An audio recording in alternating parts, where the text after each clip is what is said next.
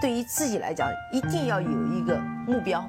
一个企业，它真的要对什么人负责任？嗯，要对社会负责任，嗯，对员工负责任，对股民负责任。这个三个责任，一个国家的发展，实体经济是永远是是顶梁柱。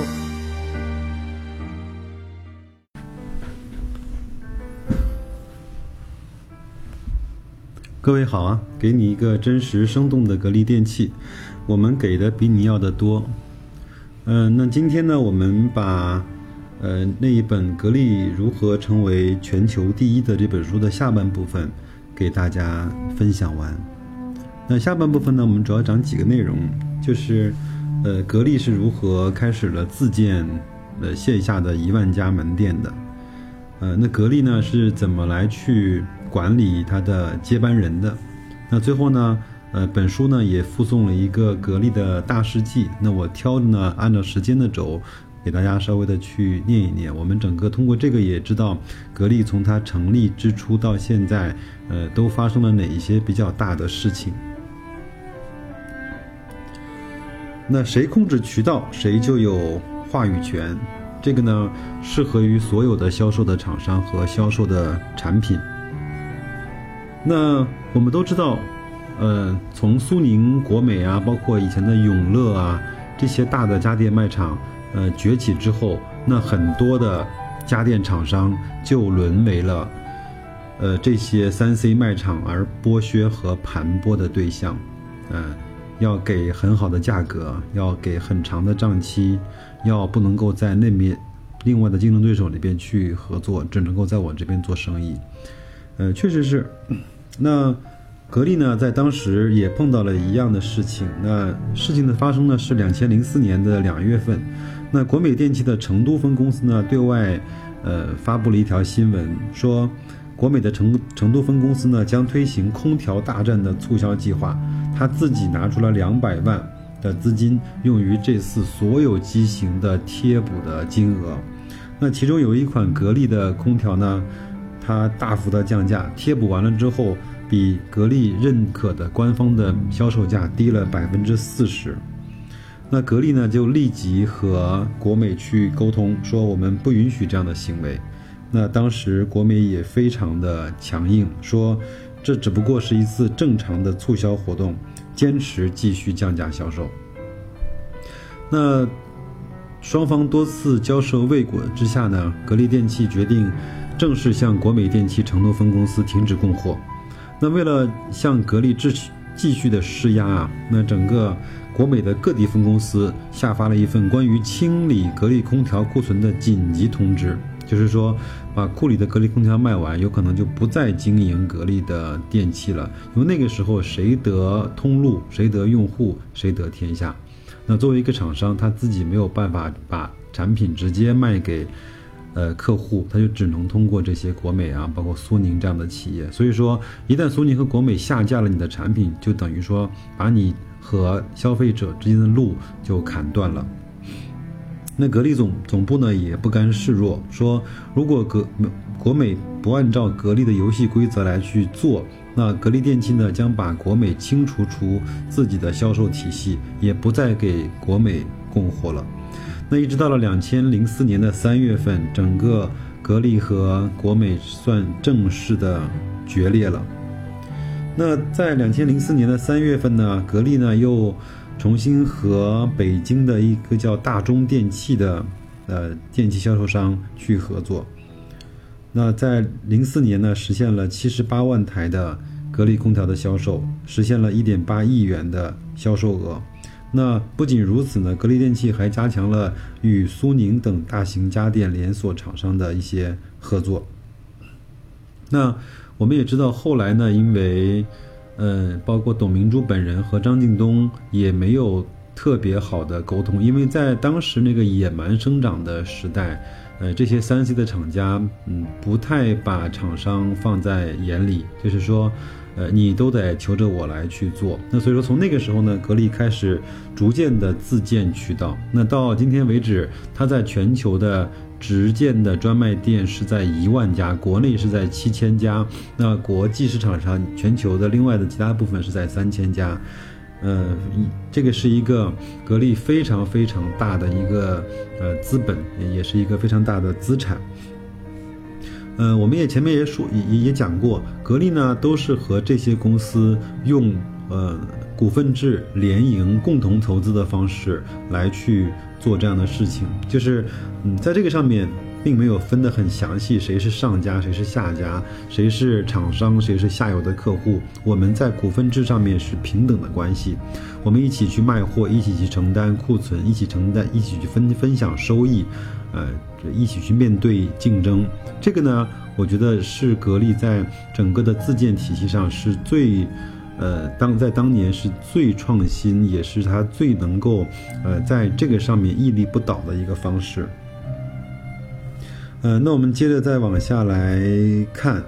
呃，在从零几年到现在呢，呃，我们都都知道，当时的日本电器是非常非常的火爆。那当时以能够买到一台东芝的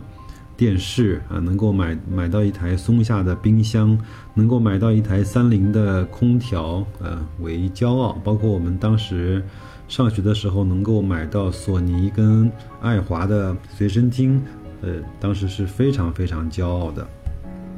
但是为什么日本的电器包括空调在国内市场上慢慢的被国产的品牌所取代了呢？因为这里面有几个原因啊。那从当时有空调这个品类。之初呢，大概有三到四百个品牌。那到现在，我们前面也也看了一下双十一的情况，那基本上就是前三位干掉了这个市场百分之七十到八十的份额，那前十位基本上就干掉了这个市场百分之九十的份额。我们也很难能够罗列出十个以上的空调的品牌。那从当年的四百个到现在的十个，基本上淘汰了百分之九十八。那为什么日本的空调在中国从当时的很火爆到现在的一蹶不振呢？有几个原因吧。第一个是整个日本当时对中国的市场并不是那么的重视，因为我们都知道，在日本的经营者的意识中，呃，一流的技术呢留在日本，二流的技术呃出口欧美，那只有几乎将要淘汰的产品和技术才出口中国。我们在上一期也讲过了，朱江红带队去日本的厂商去想去买技术，日本对我们的，呃态度是非常的高傲，的给多少钱也不卖。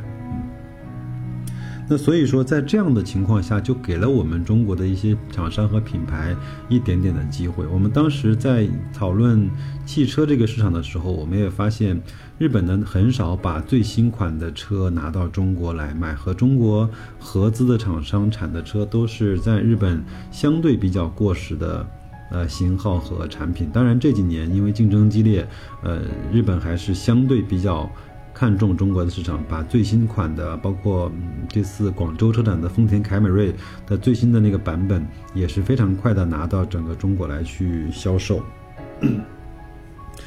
那这个上面呢，也是给了中国很多的机会。嗯，从一四年两月份发布的暖通空调资讯呢，就是看到一三年的中央空调，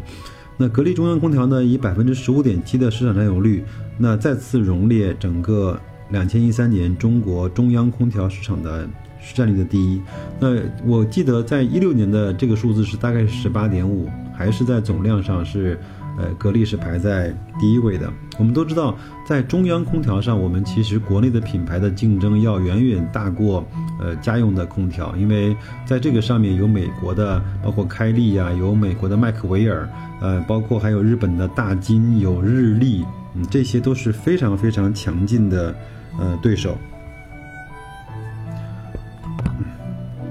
那与此同时呢，格力还一直坚持专业化的呃路线，嗯，一直在空调这个上面去深耕、去细做，一直到了去年，一直到了今年，董明珠才在很多的公开场合说，我们格力呢，希望能够慢慢的转型成为一家多元化的工业集团。这个呢，其实我从它的路径和推演来看，我是是认可的，因为它现在做的除了空调之外的小家电和整个的家电行业呢是呃相匹配的。另外，它的工业制造、它的机器人、它的智能装备，它甚至是给一些嗯汽车厂商做模具，都是它现在依托在它的空调产业之上，呃的一些能力的延伸，而不是像很多的企业本来是在做。在做橡胶，那我就立马要跨到金融，做完金融我就要去做人工智能，做完人工智能我就要去做互联网的这种借贷、现金贷，这种是我们最不看好的这种所谓的不知所措的呃多元化和跨界。但是我是认为，像格力在当今的跨界一定是。呃，董明珠包括他的管理团队是想清楚的，是慢慢的一步一步来的。而且我们都知道，我们看了很多的资料，充分的说明格力是一家先做，呃再说，甚至是说做完都不一定会去说的这样的一家啊企业。我相信我们能够从未来的几年的年报里面，会逐渐的。呃，咂摸出那个味道，它的智能装备，它的工业机器人，它的模具，逐渐的就会给它带来很好的增长，带来比较多的呃空调之外的收入，嗯，这个我们拭目以待。那下面一个问题呢，我们就来看一看格力的接班人，因为这本书呢是是呃出版在一九呃两两千一五年，那个时候呢还没有很多董明珠。他退位的一些消息，但是今年这个消息应该是被传的还是比较广泛的。那到底明年一八年，董总能不能的顺利的连任呢？我觉得这个问题我们不必要太过担心，因为即便是明年、后年、大后年，董明珠、董总都能连任，但是一个人他总归有退休的那一天。万科的王石。呃，他创立的这家公司，那还在 今年是慢慢退出了呃所有的日常的事务。那所以说，我们要关心的是他如何来去选人，如何来去培养接班人。那本书里面呢，是用了一个叫赛马式的挑选接班人。那董明珠呢表示，自己呢在任期之内最大的一个一呃任务呢是培养接班人，嗯。董明珠呢告诉他们的高管们说，这些人都会参加赛马，呃，另外呢，我是请各位呢，呃，仔细听一下，呃，下面这些人的名字，呃，这些人呢包括公司主管质量的副总裁庄培，主管财务的副总裁旺。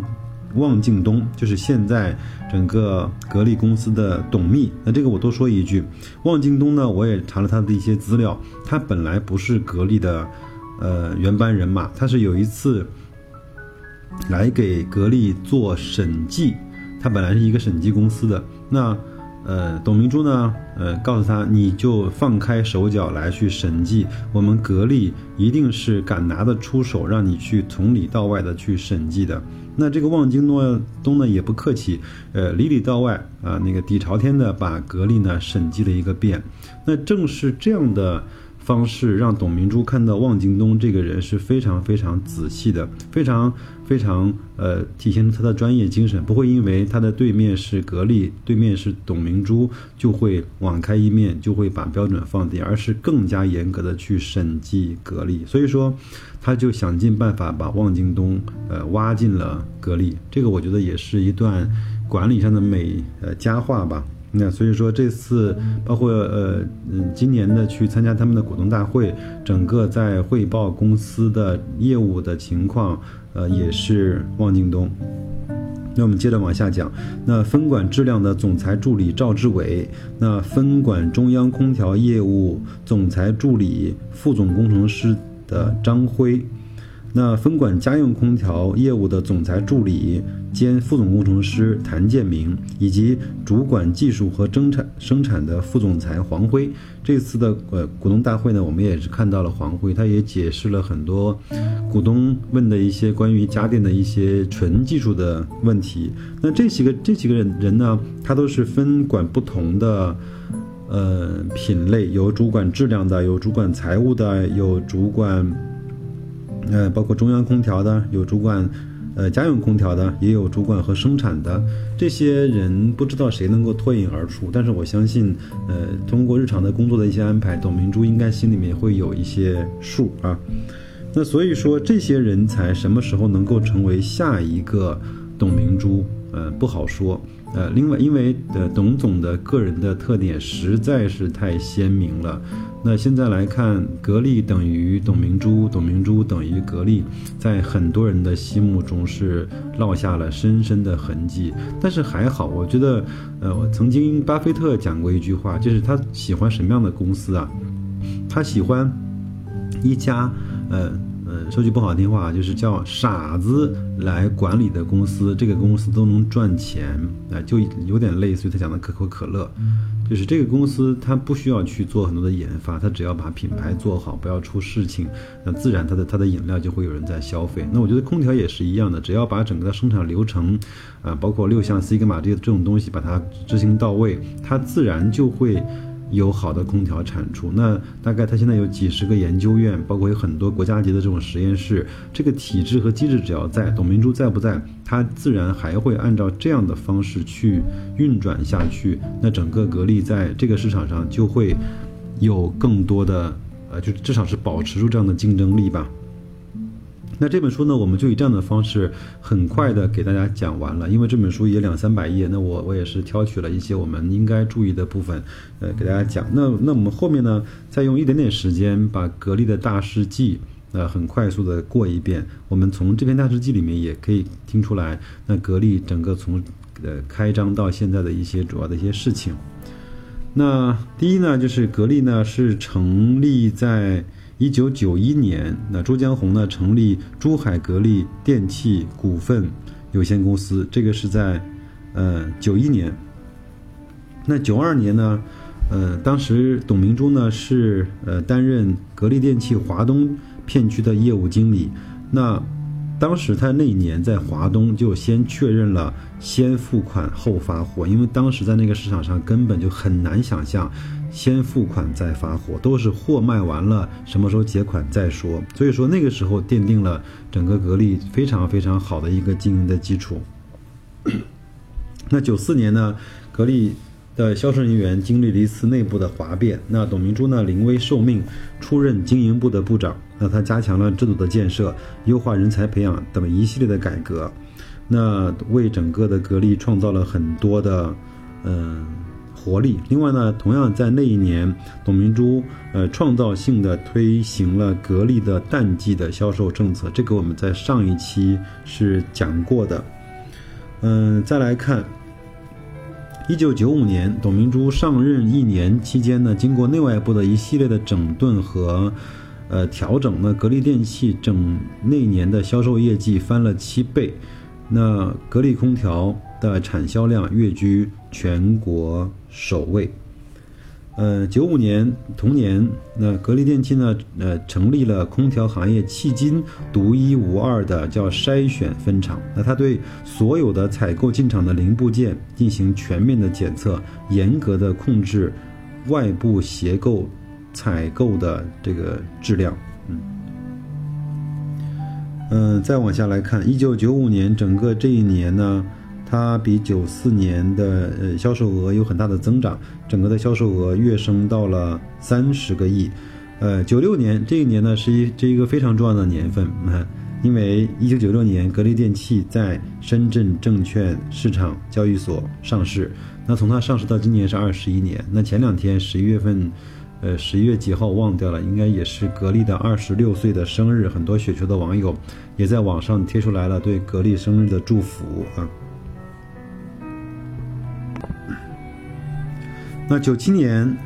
的十十二月份，格力电器呢在湖北成立了由经销商共同参股的区域性销售公司，那开创了整个新的模式，呃，这个也是非常非常重要的一件事情。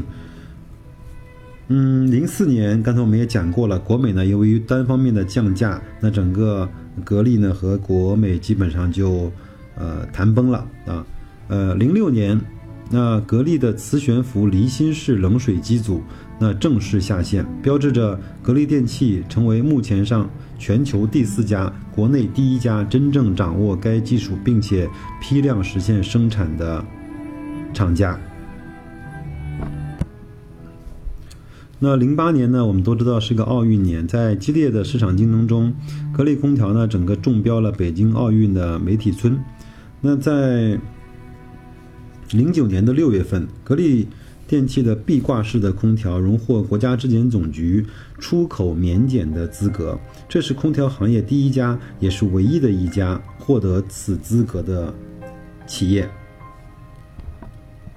那再来看两千一零年的七月十五号。这个呢，呃，作为格力，呃的厂方还是非常的